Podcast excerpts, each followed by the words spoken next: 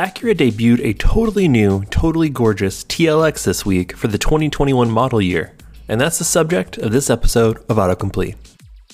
Acura has been a fairly forgettable car brand for a while now, but some of us are, regrettably, old enough to remember when Honda's luxury cousin made some truly desirable and truly exciting models like the NSX, the Integra, the TSX, and the RSX. Some of those even got offered in a special, hotter trim level called Type S.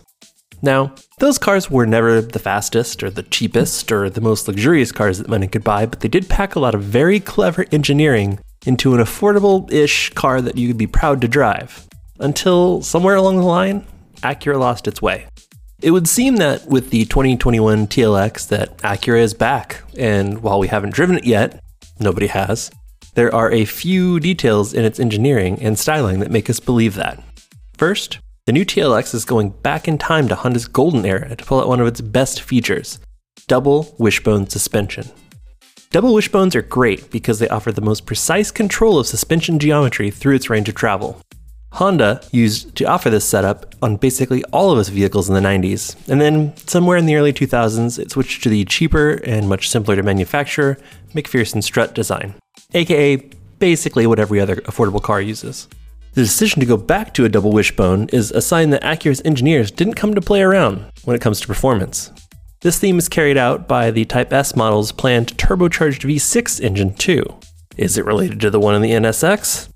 I don't know. The engineers aren't telling, but word around the campfire is that it will output well north of 300 horsepower. Now, unfortunately, it's not likely that we'll see this new TLX with a manual transmission. That's just the world we live in. But that blow is softened by the fact that Acura isn't doing anything stupid like saddling a cool car with a CVT.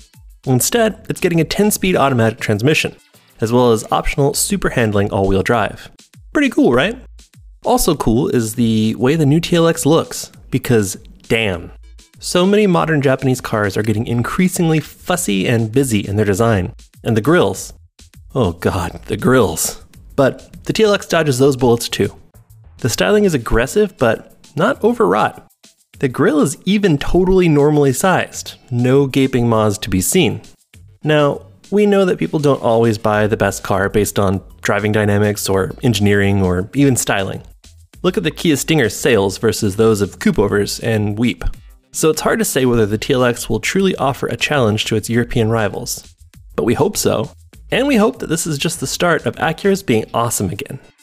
That's it for this episode of Roadshow's Autocomplete. I've been Kyle Hyatt. You've been just delightful, and I would ask you to not only hit that subscribe and notification button, but if you dig what we're doing here, chime in in the comments section and tell us what you want us to cover next. And, you know, we'll consider it. Until then, Stay home, stay safe, wear a damn mask.